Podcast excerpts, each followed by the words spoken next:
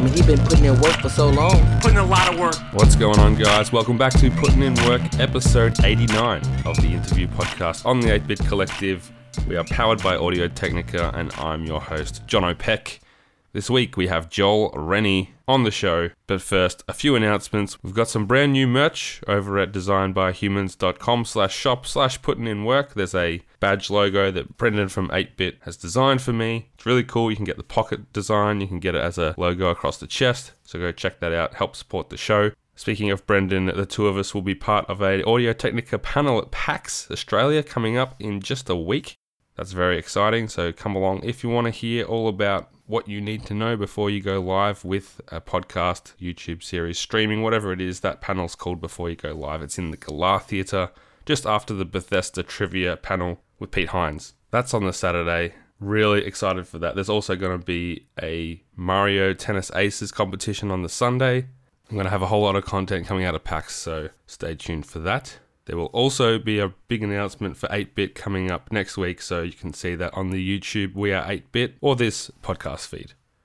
Now, Joel Rennie is a guy that I have never actually had the pleasure of meeting, though we've been in the same spaces over the past couple of years at these kinds of events like PAX. But he's a really good dude, part of the 8 Bit Collective with the Dungeons and Dragons podcast I Speak Giant. He's been a really big supporter of this podcast, and he does so many things. He's a busy, busy guy, so I thought it'd be great to get him on here and talk about them. Most notably, he is the founder of the charity marathon Generosity, which raises money every year through multiple events for excellent causes in the games community, most notably Checkpoint and Child's Play. Also, the global video producer at Finder.com.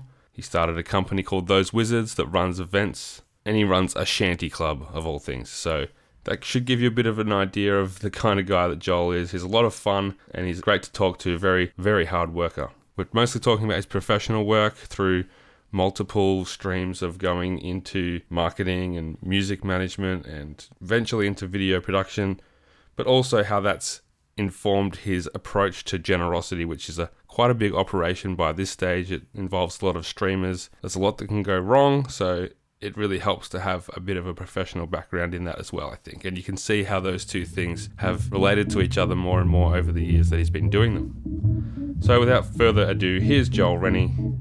Enjoy the show. Joel, thank you for joining me. It's awesome to have you here. No, thank you, Chana. This is I'm so excited. Yeah, I'm uh, I'm I'm a little you know I'm nervous, which is I, I don't actually get that nervous lately, but I'm I'm nervous for some reason. What makes you? Is it the fact that you listened to the Jared Petty episode three times, and I think and you think you're think wondering that- if anyone's going to listen to yours three times, so you better get You it know, right. a part of me is like I wonder if, if Jared's going to listen to this. Oh, I, yeah. I don't think I could handle that. You know, I'm going to have to uh, just exclude it from his. You know, like send it out on social just to everything but him, Yeah. and and that would be great. I'll send it direct to Jared. no, don't. Oh, you were just saying like the story of, of you and I, it's kind of we've this is the first time we've actually spoken, but the first episode of this show I ever recorded, a good friend of mine, John John, took a photo as we were talking to each other. And uh, me and Greg Miller, and you were in the background somehow, and you had a similar photo, probably from the same media room as your header. So you've been part of Yep. the show since day one. it's it's amazing. Like, yeah, my, my photos with Greg Miller, your photos with Greg Miller, and it's both just you're in the background and I'm in the background. It's amazing that we're just in the same room. Like, I think I just waved at you once. That was it. Like a hey, how you doing? right? You know, like it's it's that stress of like you're in a media room and Yeah. you've got to get these interviews, got to get the camera right. so did you talk to Greg as well? Uh, yeah, I did. Yeah, I actually I tried to pull off a gimmick which I was terrified about, which was I tried to have a very serious conversation with him for about a minute, and I gave him this prep uh, leading it up, saying that it was going to be really serious, really professional. And then I asked the cameraman to powder my face, and the cameraman walked over and just slapped me across the face. and um, and Greg was like, "Oh, it's gonna be one of those kind of interviews." And like, yeah, Who was you filming was- that for? uh, that's a really good question. I think it was a mixture of Horse Skeleton, which was a, a project from from long ago, and I don't even remember, which is even worse. I'll get back to you on that. Consult your It's notes. Something else. Yeah, I, Yeah. it's not in my notes. for people it. for people listening, Joel has prepared a full page of notes, which I Mm-hmm. have to say, if, uh, this is like the eighty eighth interview I've done, and I don't think anyone's ever come this prepared. So you're in you're in the right place. It's only because my memory's so bad. Right. I, I'm sure I'm gonna forget half the notes are even there. Okay. But yeah, So let's kick it off with, uh, I guess, maybe explaining generosity in detail, and then you can ramble off the five or six other things that you're part of, okay, cool. Yes, because you're a busy, busy guy. All right, so uh, Generosity is a uh, a showcase of Australian talent where it's a it's a live streamed but at the same time locally run um, marathon that brings together. This is the worst way I've said it ever, I think.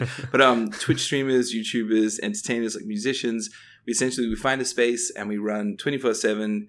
Uh, our longest one has been for 84 hours, just because Wow. we had we had the content there, and we we raise money for two charities.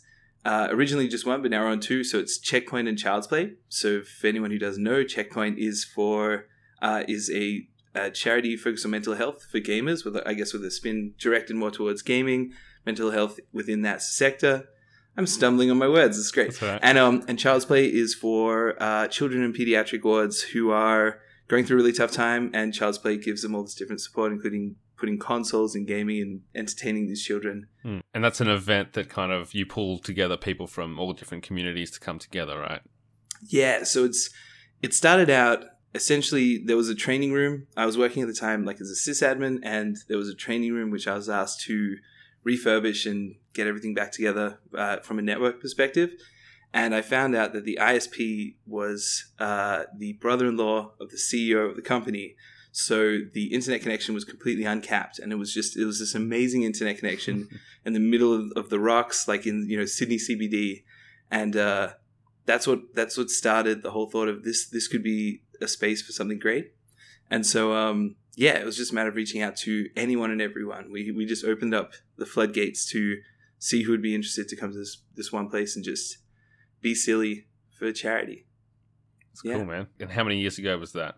that's you look i've got a page of notes and i don't have any dates it's it's chronotic it's chron- uh, You must know how many yeah. times you've done it. that's true this is the fifth one okay. right yeah good right I don't know. You're, you're, you're asking me. I- But yeah so it's been about three years is it something you've seen it's grown each year? Have you seen that you've been able to raise more money as you go along? So we the first year we raised six thousand eight hundred dollars. It was it went for twenty four hours, and uh, that was just as the people who we could find to, to come onto the show. We could fill out twenty four hours. But yeah, since then we've we've seen we've hit about twenty six grand for the one as the biggest cap. But uh, each event since then we usually sit around that twenty grand mark. So I think it's been seventeen Yeah. grand, twenty three, and twenty six. That's excellent. You must be re- really pleased to kind of not that it's all of your work. There's a lot of people involved, but it, it started from an idea that you had in this room. Yeah, it's like I think what makes it so so much fun is there are two sides to it. So seeing seeing these charities, like you know, raising money for charity is inherently a really nice thing. It makes you feel good when you do it, and it makes you feel good knowing that you're doing good out there in the world. But then the other side is actually seeing people who are usually usually have their approach to like entertainment is usually very singular. So they're, they're a streamer who sits in their room all day and they stream out to their audience, but they don't have a lot of interaction with other streamers or other you know communities that are out there. And seeing all these entertainers get together and then create friendships, and then afterwards, like six months later, see seeing them hanging out, saying, "Oh my god, I can't believe we met each other at Generosity. I hadn't, I had no idea that there was a community out there that I could join just to either make content or just to hang out and get like Mm. you know Korean barbecue or go out drinking, whatever it is." And um, those are the two parts that I think get really. Those are two weirdly really rewarding parts. I never would have actually pegged that second one as like a really rewarding part of it, but yeah. Yeah, that's cool. You're making the magic happen. I'm trying. And um, I hit this point when I was planning this event where I I felt like I'd covered everything, but as I was reaching out to streamers or you know different groups and content creators, uh, I just wasn't getting the response that I kind of poorly like I just assumed I'd get. I assumed that people would be like, "Yeah, let's do it."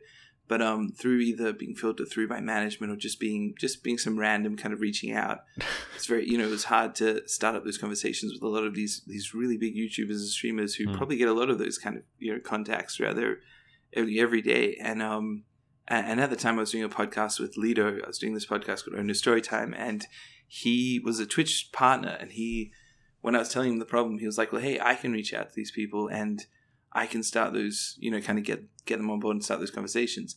And so um, that's when, uh, so we joined forces, and that's how we that's how the Generosity One whole event kind of really came to the full vision of what it was meant to become. And so he, uh, there was even a point where I was still, I was going to throw in the towel because I'd, I'd resigned from my job and I only had a couple weeks left to actually run the event. And I was like, no, there's not enough time. There's, you know, whatever. I started finding excuses and making excuses. Hmm. And he actually sent the press release uh, on the day when I was like, no, that's it. I'm, you know, I'm done. I'm not going to do it. I just, I'm losing, you know, my belief that this is going to happen um, he said he pressed in on the press release, and I was like, "Damn it! Now I have to do it because he'd send out this press release and it had gone out to everyone." But I am so thankful because it was just this moment of of needing to like confront your own fears, or like that fear of failure was was starting to win, and so um, and so the team then was uh, Lito and I, and we ran that first generosity. We lined up different people, and we, we a whole bunch of stuff, and then since then we've that that kind of core group has expanded to um to be also now we have Ashley, uh, Ashley or Shlee, and Austin, Austin Adamson. So it's Austin, Ashley, Lito, myself, and my cousin Kevin, who no one knows. He's uh as in from the that's terrible. No one knows him in the context of being. Uh, he's very much behind the scenes with Generosity. He's a financial manager for for a very big company, and he was just really passionate about the how we're approaching all the shows and how we're Sure. supporting charity. So he is definitely uh, helps in so many ways when it comes to actual business structure and uh, allowing us to be a not for profit and do all the things that we're doing. So I just wanted to put that out that it's I think it's really important to not only there's so many different secrets of, of of how to pull a show off like this, but it is it is so important to find you know the right people around you when you're trying to pull this off, and you got to put your trust in people, pick your people well. That's cool. All right. So let's kind of backtrack a little because I imagine that like the long journey you've had along the way has led you to the position where you're able to not only run an event like generosity but you know have the contacts have the know-how have the i guess determination and experience to be able to pull an event like this together to get people on board and to make it successful. Because it would be so easy to start an event like this and just see it flop or maybe it doesn't do as well as you want it to and just give up. But you've obviously got what it takes to make it work. I that's you know you're putting so much faith in me. I, I'd like I'm I'm going to roll. That it is it is definitely a team effort in the sense that as as the shows have gone on, you you find that there are certain people with certain skills, and it's just it makes it so much easier knowing that you know like we have the audio engineer we've used for almost every event is uh, I've known him since he was about 12, 13. Uh, we almost died together one time. Right. Uh, he is like we, we're like connected. And um and he shows up every time and he gets the you know he works on the audio uh tirelessly for like the 24 hours before the event and then he spends the entire event playing overwatch uh just being around in case something goes wrong so just like as an example but yes uh i totally just avoided that question let's get back to talking get back about to your notes joel Okay, I should see. This is why there are notes. Um, I've had a very weird uh, history, like a, essentially a career path that has, has led me up to where I am now. And um, I'd say like it started in the early years of my parents saying, you know, we love you, but you've got to go and get a job. Uh, when I was about like 15, they were like, you've got to learn about how hard work, you know, makes money and how that can that can be kind of a good thing to to have some some principles and stuff. So uh, like I worked in, I cleaned a cafe for six dollars an hour as like mopping and you know emptying grease trays and all that stuff. Then I got a job at McDonald's for five seventy one an hour. Then I worked in a Wow. news agency for nine dollars an hour. And um and then I found out for a brief period of my life that uh if I would go when I went to an internet cafe and I would bet on Counter Strike games, like I would play in the game and gamble on Counter Strike, I could actually make more money than I was making from my my jobs at the time. So I started. That sounds uh, illegal. it's it was you know looking back on it, it was completely illegal. But um, this was like as a I think maybe 15, 16, I would um I would go to the same internet cafe where. Uh, they had security cameras that were controlled by the police because the police were aware of illegal things happening in the area, and um, it just meant that the gambling was a lot more subtle. And so you would you would challenge people and challenge people to one versus one each other, and you would put down ten dollars, and yeah. So um, that's a kind of a, a part of my. I used to make a lot of money, which is um, I'm not saying like I was amazing. It's just more. I think the standards were quite low. You know, Right. it was like the ability to to make someone want to fight you for so you could win their money was half you were hustling them. Yeah, you have to hustle. It's it's true. You gotta you gotta like play badly and you know and talk It's big. like white man can't jump. Yeah, exactly. Exactly. Or, have you seen Pool Hall Junkies? Have you ever seen No, that? movie? I haven't seen that one. You but got it. That's the pool, A, like I remember Uncle Phil on Fresh Prince of Bel Air hustling yes. a bunch of dudes. It's, it's a it's a game that's ripe for hustling pool. Yeah. You pretty much got to lose to them a couple of times and get really mad at them and be like, you know, verse me again, and then you just clean up. yeah. It's it's terrible. But um, then I worked, you know, in a video store, in a liquor store. I almost became a policeman, which was a weird thing because I, I feel like I wasn't wasn't driven to become a policeman from a moral perspective. It was just more it was a thing to do, Mm. like not being moral or immoral. It was more just like that's a career. Like I could I could go down that path. I almost became a zookeeper, but I couldn't get my license to, uh, fast enough on a motorbike to to qualify. And then I studied a music degree, and I think that's when I actually started to to get some skill set, uh, like a skill set that actually helped to where I where I am now with generosity. Yeah, interesting. So, but um, you know, I studied a music degree uh, as a bachelor of music arts management. So it, it was a combination of like accounting, law, uh, event management, and then performance. So it had music history and all this stuff. And um, at the Australian Institute, of Music in Sydney. I'm just, you know, this is half the reason I made these notes, and I feel like I'm just burning through them way too quickly. So I Um, got questions, so you can just keep going. Okay, um, I'll try and hit these out really quick. Then I started a, a digital marketing social media company with two friends uh, where we looked after bands because it was a music degree. I, I'd built up a couple of connections through teachers and just through different projects that we had done. Um, I was an intern for a management company called Hub Artist Services, which looked after uh, a couple of indie bands within Sydney. Then I started Tattletales, which was the uh, digital marketing social media company. We looked after a bunch of bands until we kind of had to disband the whole thing just because times had changed and bigger companies had come along. I then got a job at a recording studio uh, doing in a marketing role within a recording studio. And it was amazing, but they shut their doors uh, about six months in after I started at the job. Uh, they shut their doors overnight. So everyone just got a text Wow. saying, you know, don't come in tomorrow. There have been some decisions made by the two owners. Uh, or more so, the two owners had a disagreement. And uh, and yeah, so the door shut, and I was like, "Fuck this!" Wait, can I swear on this podcast? You can say what you got to say. Okay, all right. So I was like, "Fuck this!" I'm leaving the music industry. I'm going to go get a job in IT because that's where money's at, and I am jaded, and it's and this is you know this is a good decision. So um, so I worked at University of New South Wales, working in IT in like the School of Maths and Stats, uh, and I worked there for about three years, and I kept trying to start businesses and companies on the side. But my IT job was my wasn't my passion, but it was like my bread and butter because it was just something else I was able to do. And then I spent another three years uh, working at Raine and Horne. I think it was three years. Wow. Uh, as a sysadmin. So I started as I started in a support role, then I became a sysadmin by the end of it. And um, What So does a sysadmin do? you kind of like you look after the servers and you you look after the health of the network so you keep everything safe so it's not going to get hacked or nothing's going to crash like the file storage is all clean and there's always more rooms that if anyone i guess just nothing kind of goes wrong so there's a whole bunch Sure. of maintenance but um but then uh i'm going to look back on my notes for a second i think the fateful day was when uh, of how a lot of things changed for me is when i went to the first pax australia and um going to the first PAX, I had no idea that Australia had such a big gaming community. Like it just hammered home that in this one space every year, everyone, like every publisher, like every creator, essentially just shows up in this one spot and connects and talks and hustles and advertises, makes deals, probably breaks deals. Um, I'm just going to assume. I don't know. And um, and uh, and it was actually I went to PAX and then I came back to my job and I remember uh, listening to. I, I was a big fan of Greg Miller and a big fan of uh, Brian Altano. So they're the two that you've got to get Brian. Can. yes, can you get Brian Altano on putting in the work? putting in the work. I'd love to. Yeah, I'll try.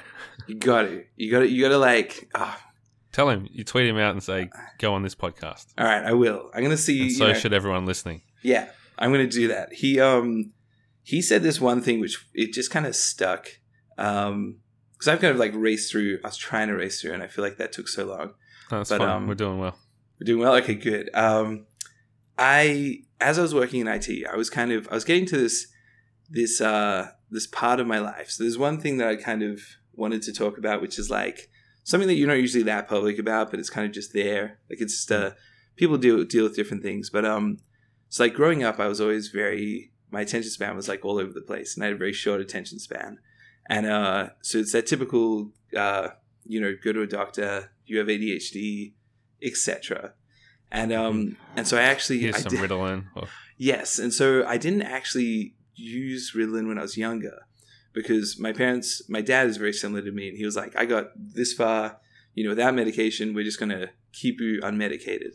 And um, and I went to a bar one night with a friend of mine who had a prescription for Ritalin, and I was kind of a bit bit tired, and it was just this is just a thing that happened. Like you know, I was young whatever. He was like, "Would you like one of my Ritalin?" Because it, everyone it makes everyone really excited and full of energy. And um and I took one, and then immediately I just felt so calm and so not really tired, but it was just like the adverse effect to what is theoretically supposed to happen. yeah. And um, so even though I knew as a kid that they tried to put me on Ritalin, I never knew how calming it would be to actually be medicated. And um, so that's that was right at the beginning. that was right when I started at uh, the university working in IT. So I worked for, for about five years. I was just I, I ended up actually going and getting a prescription and uh, being on Ritalin, and it helped in many amazing ways. Like you know, mental health and medication is different for every person, and um, but it helped me a lot because it helped, helped me to focus and kind of get my life under control. But at the same time, uh, it there was a part of me that I guess like my the creative or almost hustle, ambitious side was kind of just kind of quelled or just wasn't wasn't as represented as right. when it wasn't there. So, um, like I was saying, it's different for everyone. But I made this decision to to get off of medication just because I, I kind of you know that was at the time that was what I, I thought would be the right idea, and um, and so when I got off of that, I would listen to like the comedy button. Have you ever, do you listen to the comedy Yeah. button? Yeah, Sometimes, yeah. it's I, it's just so silly, but it's just Yeah. such a nice, relaxing weekly, you know, piece of content you can hear. And um, Brian Altano said one thing. Sorry, this is a whole tangent coming back to this point. So um, um, Brian Altano said, you know, if you wake up, you know, doing something that you love, it doesn't matter how hard you work. You, at the end of the day, you're you're doing something that you feel is is worth doing. And um, that was a bit of a paraphrase, and I almost wish I knew the exact quote because it, it stuck in my head as this thing where I, you know, I was good at IT, but I didn't enjoy IT. Hmm. I just did it because it was just a, it was out there as an option. And so when PAX rolled around, I made this really risky, mis- not mistake, but really risky decision to just uh, quit my job when I had no, I didn't, I hadn't planned anything else. I was just like, I can't make the next step because I'm so busy uh, working these nine to five hours. They weren't even nine to five; they were longer than that. And I, I'm too kind of complacent or too, not really even content. I'm just in this same repetitive pattern that I'm just kind of going through. You're just know, floating Yeah, around.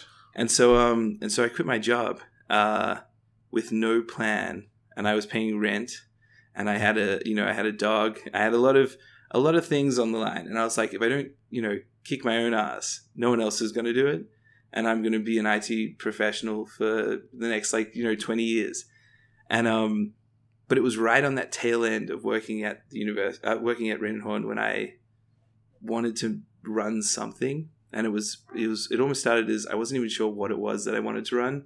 I just knew that I wanted to find a my first step towards doing what I love. Hmm. Yeah. That's cool, man. And what was it that you thought you were gonna go to, and where, did you end up? I, I all I knew is after I'd been to PAX, I was trying to distill what it was about PAX that I enjoyed so much, and um, is you know because there's so much going on when you go, Mm. and um, I just wanted those the, the same feeling from those three days, and I wanted to find it kind of run whatever that was to me. So I I started brainstorming different ideas, like running. I even at a point where I feel like it was a really bad idea now when I'm looking back, but I was like, we're gonna run like a panel in the middle of the CBD. Where we're just gonna run a panel and invite people. And it's like, who would go to the middle of the CBD to just see a panel? You know, I was like, but I gotta find a way to make this this little weird training room like just I've got to run something, and I, I couldn't even I couldn't even put my finger on what it was, and so the idea of doing a marathon came from um, I guess like because extra life you you know it's a 24 hour marathon there's a lot of, I guess there are a lot of like AGDQ SGDQ I'm pretty sure they were around at that time they had to have been right I don't know. You're telling Yeah. the story. I don't know that's a good question I, yeah sorry I should keep telling this this story yeah and so like I actually uh, I was looking at all these other different ideas and I was like, wouldn't it be um, amazing? Oh, that's actually, no, part to it is. I could only use the venue on the weekends, so I couldn't use it during the weekdays. So whatever it was, it had to happen from a Friday, you know, at 5 p.m., and it had to be done by the Monday. I then looked at the fact that PAX is only once a year. There's nothing else. I think RTX Sydney had maybe been announced, but it Mm. hadn't actually happened yet. And I thought, it wouldn't it be great if there was a mini convention? I'm going to run a mini convention. So the idea was to actually have stalls in the front area of where Generosity's run. Like I was, I was planning to have about six, seven stalls, tiny stalls, almost themed like a little medieval market. Mhm. Have some streaming and have some entertainment side happening. And so that was kind of like the original idea, and I just kind of fell around on that idea until it became a full on marathon. And actually, another key part to it is uh, Raine Horne is like a super brand, which means that they do very specific.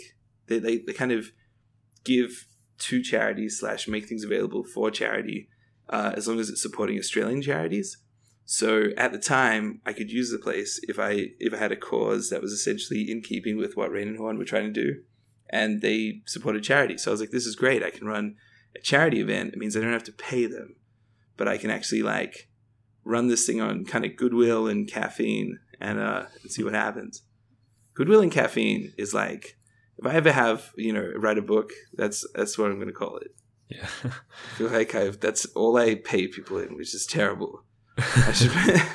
you can get a long way with those two things, though. That's true. Yeah. That's very true.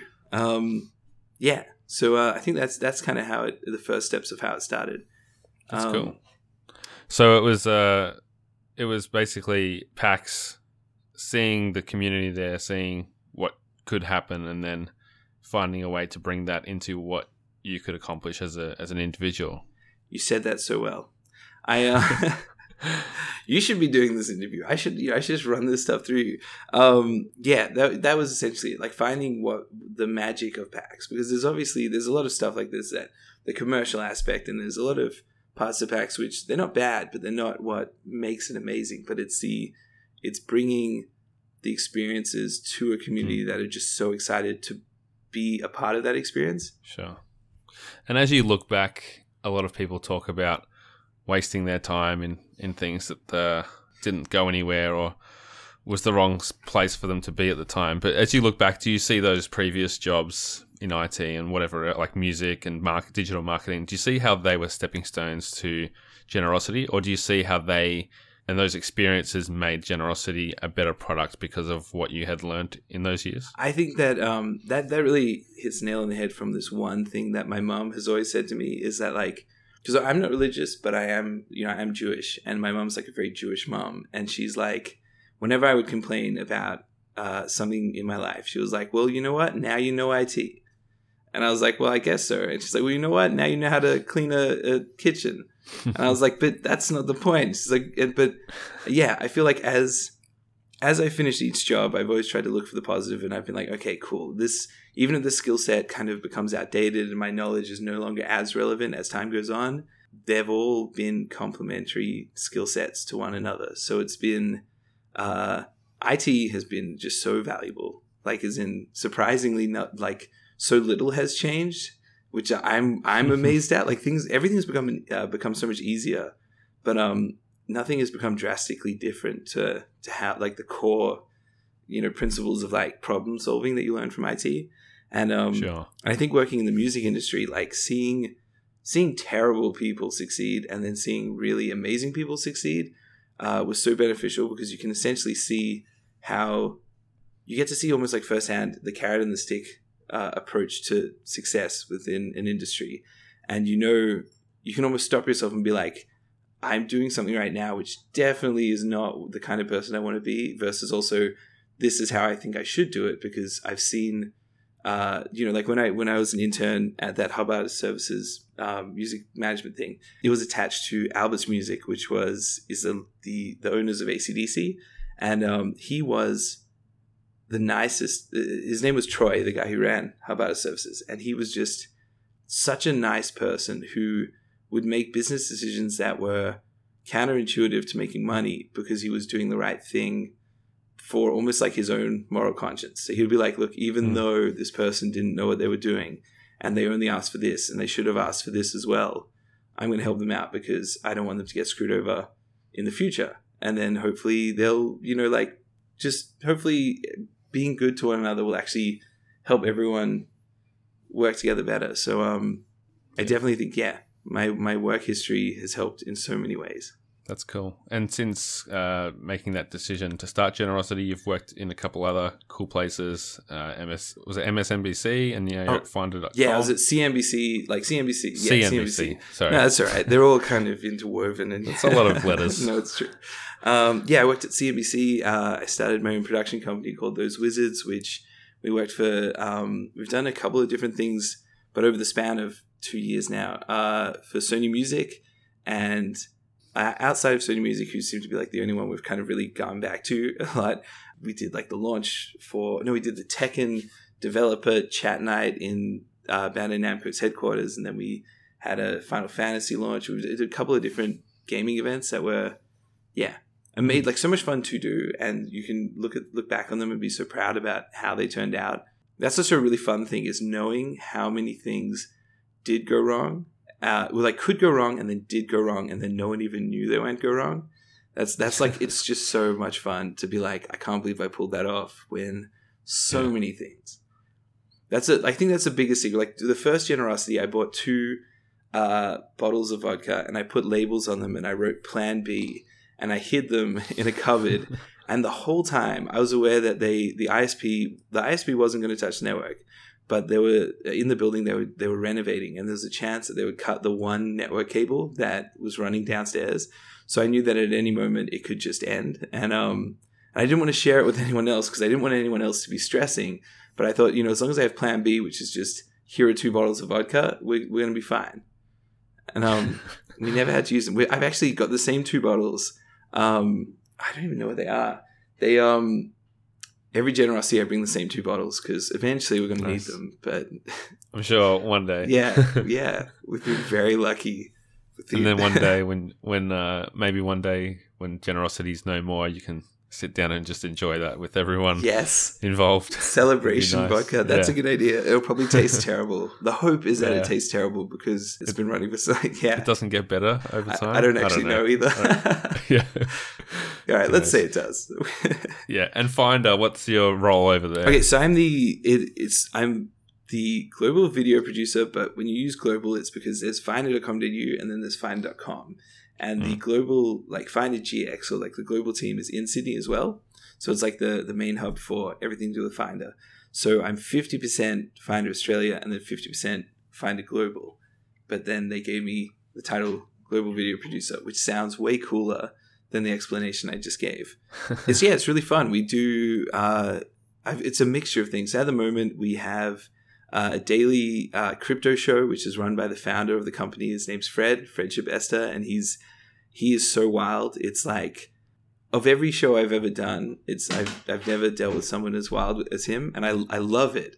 But I never know how each day is going to go. Like it's it's amazing. Like he'll, I'll, I'll be messaging his per, his personal assistant saying where is he, and she'll say he's coming up right now. I saw him get into the lift, and then forty minutes will pass between him getting in the lift and getting to where I am, and I'll be running around being like, "We've got a guest. We need to go live." But um, yeah. So anyway, there's a show, a daily uh, crypto show, which is called like the Daily Exchange. Then we do. Uh, there's like a gaming show on Fridays, which is called Games on the Blockchain, which has this really trying to think of the right words. Can you hear what's happening on going on in the background? I can hear some dog yeah, noises. yeah, sorry about that. Games on the Blockchain is about uh, blockchain technology, and Chris Stead, who has been this writer for so many things, one of the original founders of Game Informer and this and that, whatever. He's an amazing guy, and he hosts the show and kind of does a critical analysis or like you know investigative uh, journalism regarding both the positives and negatives of of all these new games companies that are working on blockchain and yeah and then a bunch of other shows which i can't talk about because they haven't actually come out yet but Right. we've been creating some backlogs of stuff so yeah That's cool. And are they all viewable at Finder, or is Finder a company to put them in other outlets? Oh, they're all viewable on Finder. So they all, Right. yeah, essentially Finder has, it is like it's a, at its core, it's a comparison website, but it's been so successful that it's now branched out to creating that studio and creating a, um, an agent, a small, like an internal agency, uh, that to make content for the brand going forward. Yeah. That's cool. And so, how has um, CNBC and Finder influenced what you can bring to generosity now? Because I imagine, like bringing it all back, it's probably bringing a level of professionalism and production that you wouldn't have had when you first started generosity. It, I, every time I look at anything I've filmed, uh, like about two weeks out, I just get mad at something that I've gotten better at. Like it's it's so embarrassing and great at the same time. Like looking at the the video footage, like with Greg, because we had you know a professional cameraman was was filming it, but um just the decisions of how to approach like the whole interview itself, and then also stuff that I filmed at the the RTX before that first RTX Sydney. Yeah, I'm just so ashamed at how much I didn't know.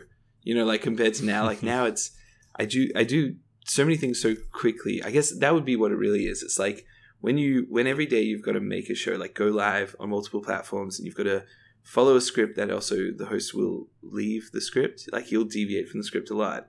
Um, bringing up videos and bringing up visual assets and whatever it is like camera switching. Because it's getting drilled into me every day it's now there's not even a sense of fear about it. It's just a it's just become not even not boring but definitely just a part of of how i you know i just wake up have my coffee Mm. just go run a show. Like it's like muscle memory. yeah, and um, to the point where sometimes I'll actually be sitting there and I'll zone out and I'll actually hear and you know like as you can see in this image and I'm just like oh I wasn't even following the script because I've just been kind of like just staring at a keyboard or something. But yeah, it's it's helped so much. Like generosity this year. So there are a couple of things that we haven't really announced, which I'll just say now. We might as well. Uh, everyone's going to find out. Talking out. about PAX now? yes. So yeah, we've um Yeah. we have some amazing sponsors. So we have Audio Technica providing us, you know, a variety of yeah, Audio Technica. John just gave a thumbs up. Yeah, Audio Technica is amazing. I um, ah, anyway, um, we have we have Audio Technica as our as our audio sponsor. They're they're providing us with like a mixer and a variety of microphones. Uh, then we have Mwave who are giving us. Uh, we're gonna have a, a total of ten PCs. So we're actually So essentially, are you saying you're going to be doing a charity a marathon from PAX? Yes, Or- I can't believe I just yeah. didn't even say that at the beginning. So this PAX, wait, so this generosity is inside of PAX. That was the point. I, that's the point I was trying to get to, and I totally lost it. I knew what you were good. saying. Just, just No, thank clarifying. you. We um, yeah. So generosity is in inside of PAX, and uh, through the support of like Checkpoint and Child's Play, we're we're raising money for them again. There's a hall where a variety of like panels are run, where the Wombat Theatre and all the main theatres are. And then if you go one Hmm. level up, there's another set of theatres, and we're in this room, kind of in, in right in front of them. So if you're lining up to queue into those rooms, there are these two rooms that have like a wall that's just all windows looking out to like the pirate ship down below.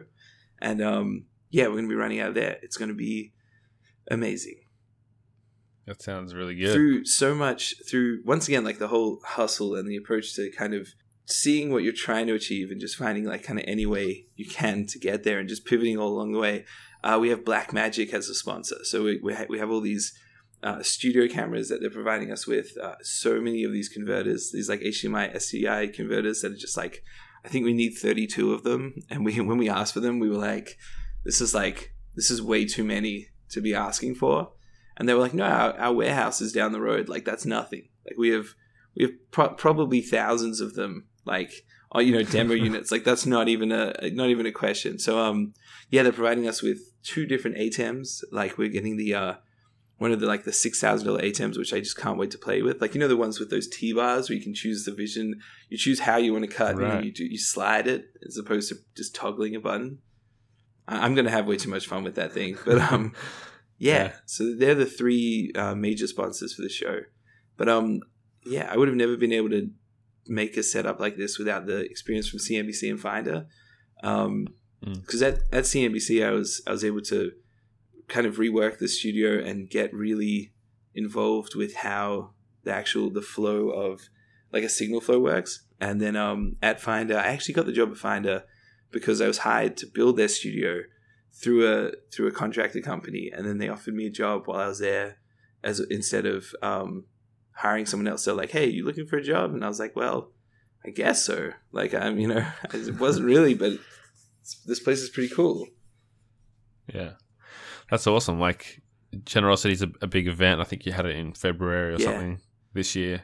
So to do the same thing at PAX in front of potentially thousands Yeah. of people walking past or, or seeing it, that's going to be uh, not just great exposure, but a really big job for you guys to pull off and get it right. Because I guess you don't want anything to screw up in front of all those yeah, people. no, it's true. It's like I think as bad as, as this sounds, I'm I'm far less stressed for this event than any of the previous ones.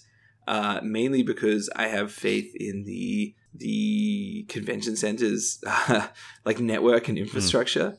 Like every single Sure. time, every previous event, I've been so aware of like at any moment this could go wrong. At any moment we could get in trouble for this. Like how the you know the internet cutting out was just such a prime example. yeah, Um, yeah, I'm excited. that's right. Yeah. That's good.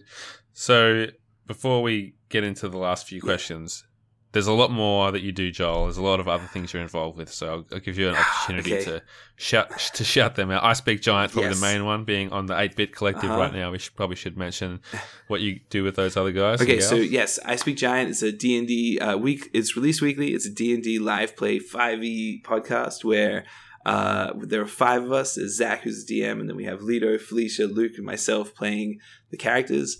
I'm a complete idiot on it, which I, I like to think I'm not as much of an idiot in real life, but everyone's slowly making the conclusion that I'm just playing myself.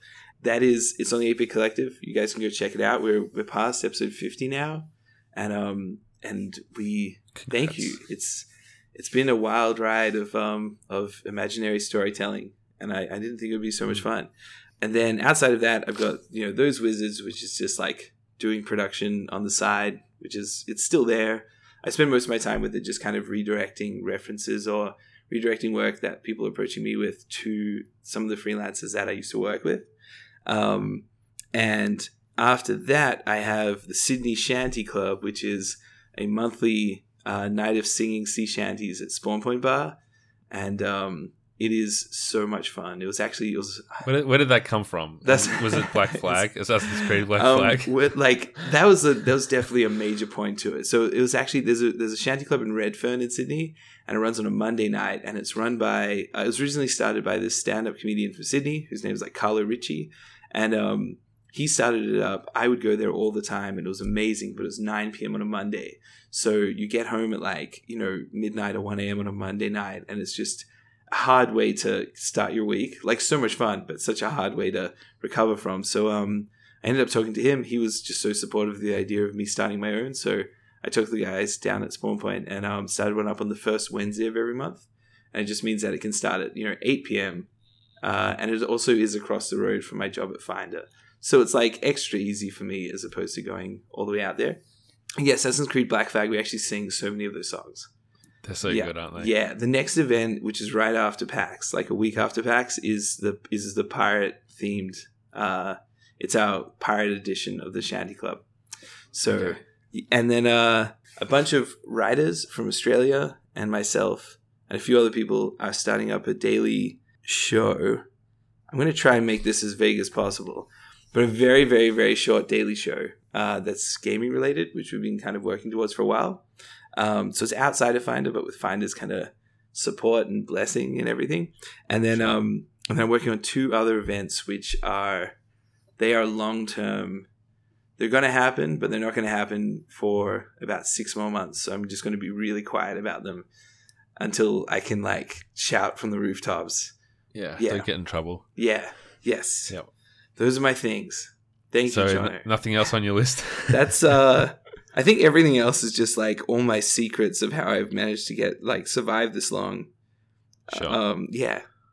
Yeah. Okay, that's cool. Well, we'll- we'll get to those. We'll get to those. So, what would you say has been the hardest part of getting to here? Because you know all these things you've mentioned, you're putting in work, you're doing a lot of things outside of work as well. So, what's been the hardest part of of balancing all of that, of getting to this point? I think that it is working all those extra hours outside of, you know, working 9 to 5 and then working those after hours and then on top of that wanting to do more. It's the hardest part is when you start to fall behind and you're not falling behind on one thing, you're falling behind on five things because Right. you've got to kind of almost start getting becoming so ruthless and going okay this is out of all of these things which one do i care about the most such which one am i going to get in the most trouble if i'm not doing right now and so i think the hardest part is when you stumble as opposed to when it's all going well because when it's all going well you're just like i can't believe i get to work on all these things. This is so much fun. But it's it's kind of like recovering from when you've just over almost overcommitted. I'm scared to say the word overcommitted. And um, I think dealing with that is is equally so hard because I feel like the the answer is to binge Netflix and like eat pizza, and yeah, that's not really the answer at all. But I, I guess the answer is to actually just put in more work. But at the time, all you want to do is just kind of have a break from everything that's going on. So um, that would be the hardest. So, do you have to have periods where you do just wind down and relax and let deadlines get away from you and then recharge the batteries and take off? Like, how do you personally manage that? That, okay, so there are a couple. I have a a lot of rituals, is what I've been told they are apparently. um, where often I'll find my, myself at a point where I'm, I feel like I'm burning out, and I'm just I, it, literally today before recording this, I for about an hour I had so many things to do, and I just sat for an hour, and I was kind of staring at pretty much nothing, just like time was passing while I was thinking, God, I've got so much I've got to do, and so. Uh, eating raw chili, I found, is an amazing, amazing tactic because it just shocks your system and it doesn't go away for like you know 10 minutes and it just gives you this like kind of rush of endorphins to to make you do something so i found that um Wow. Did you discover it- that through like a generosity challenge or something? i I, I don't even know how I discovered that's it. Probably, probably was. I had like, Hot pepper. yeah. I think actually no. I used to do a podcast called Owner Story Time, and I'd have to edit that, and um, and I'd edit it after hours, like well, you know, working full time, blah blah blah blah, and um, and I, I think I probably read it on a forum, but I used to, I, I tried the alcohol side where it's like have a shot of whiskey and do it, but I feel bad. it is very bad. I feel like alcohol is never a productive approach. Like if you need to get something done, it's I don't feel like alcohol is a good a Mm. good path to go down. So um, I very quickly moved to chilies, which are amazing, and also soda water. You could just I'm- drink coffee, you know. You could just uh, That's true. Actually, I do. Red Bull. That's true. yeah. I drink a lot of coffee, so I'm down to four shots a day. So I feel like I'm at a healthy level. Okay. But um, I used to be at about ten to twelve. That Wow, was a, wow. that was an interesting time. Yeah. Okay.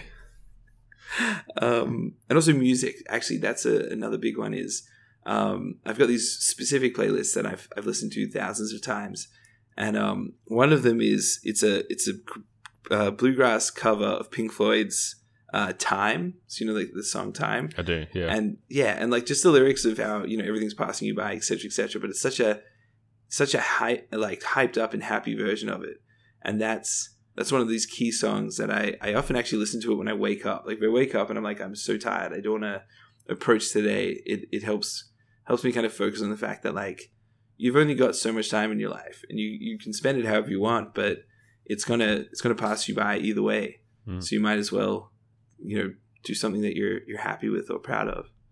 Yeah. That's cool, man. And what would be your advice to people who want to either work in a similar field to you or run like a charity event or just some kind of community like generosity? I I sta- stumbled on like kind of a quote. I would almost call it a quote. I'm not sure. You know what? I'm going to pull out the exact words that I uh, I wrote a tweet without any images or anything and didn't expect anything to happen with it, and then everyone started liking it. To anyone chasing dreams out there, I'm just going to read this tweet. Uh, Quote yourself. it, yeah, it took me 10 years to figure out it's not just about not giving up, it's about pivoting. If you come across a barrier of entry or an obstacle, obstacle too big, find a way to dance around it. TLDR, never stop dancing.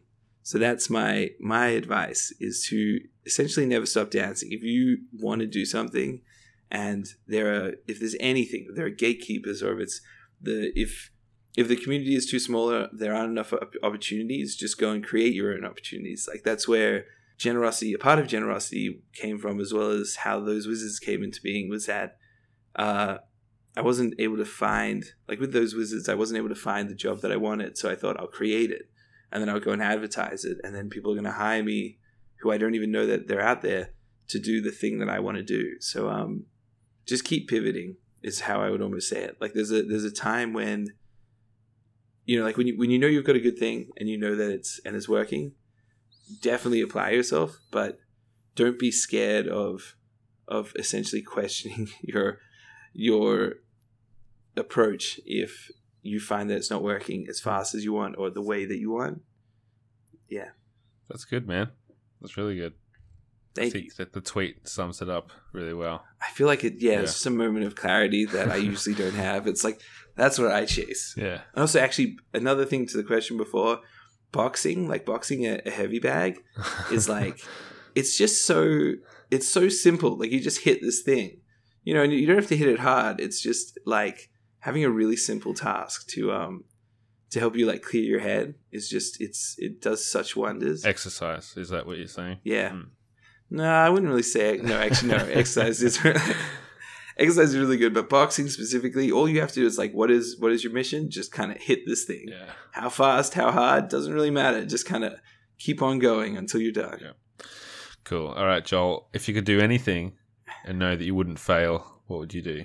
Oh, that is anything and know that I wouldn't fail. I would probably be a professional singer. I think, which is kind of weird, and it would probably be a professional shanty singer. You'd be the first that's one. The first thing. yeah, that's yeah. I would tour the world uh, singing shanties professionally on stage. That's. I feel like that's not. I'm not taking full advantage of if you could do anything. I mean, that's fail, pretty cool. Like, is it a cappella? Is it a stadium It- where everyone's singing along with you? Yes, that would be amazing.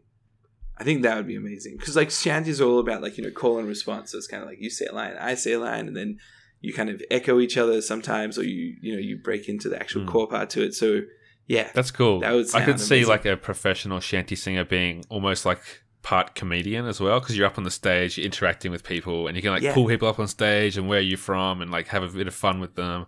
Like that would be really It- cool. That's so true. That that's like when you go down to the Redfern, you know, club, or if you come to mine, whatever. Um, that's half of it. Half of it is just kind of getting people in the right mindset to to just you know yell songs. Yeah. And it's you've got to get you've got to you know if it's through self deprecation or if it's through uh, just blind charisma. I don't know. whatever it is, like yeah, And the great thing about like a whole big group of people singing together is if if you're bad, it doesn't really matter.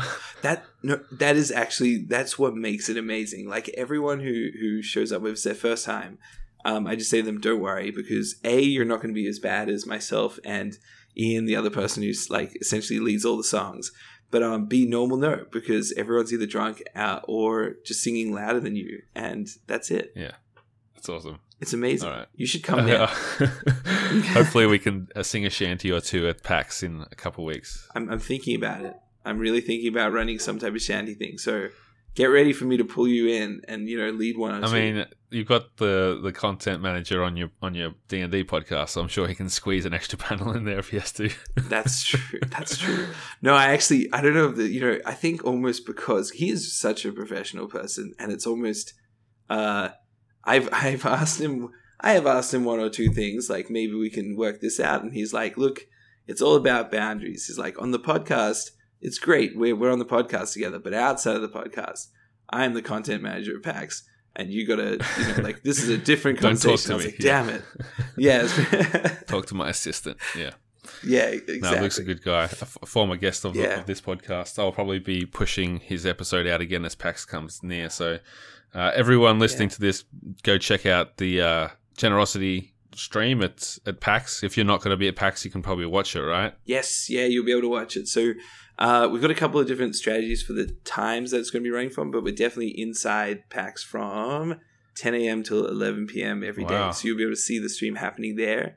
And then uh, we've got a couple of different plans for the nighttime uh, segments, but uh, yeah, Cool. You're going to be a very busy boy. it's going to be so busy. I hope, I hope you get time to, to see some stuff too. That's I, I hope so. We we've got uh, we have actually two roaming camera crews as well, filming little segments of the show throughout the the entire event, and we're going to be splicing those in. So I'm going to use that as my excuse to kind of roam the hall to just Yeah, go film cool. some stuff. Yeah, All right. If I see you, I'll uh, come and say hi. I'll get some footage fun. of you.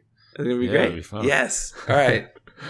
Amazing. Awesome. Well, thanks for coming on the show. It's been uh, it's been really good, and I think people will will take something away from that for sure. Thank you for having me and allowing me to sit in the digital chair of you know Jared Petty and soon to be Brian Altano and you know and Greg Miller, I guess as well. You know, let's get him around again. You, you yeah? I'm trying. Good. Episode 100's coming Oh, up, really? so it- that would be pretty cool. Yeah, hey? good. I support this decision. Episode 100 with Greg Miller. Make it Yeah. happen. I'll see you in uh, in yeah, Melbourne. thank you for having me. Thank you for listening, and thanks to Audio Technica. You can catch Joel on Twitter. If he hasn't changed his handle again, he's at Lontre. Of course, he will be at PAX, so will I, so find both of us and say hello. Support generosity with a kind donation. You can support this show with an iTunes review or by picking up some of that sweet putting in work merch. You can find all of that over at 8bit.net slash PIW. That's A-T-E-B-I-T. And if you'd like to find me on Twitter, I'm at Jono himself. Until next week, keep putting in work.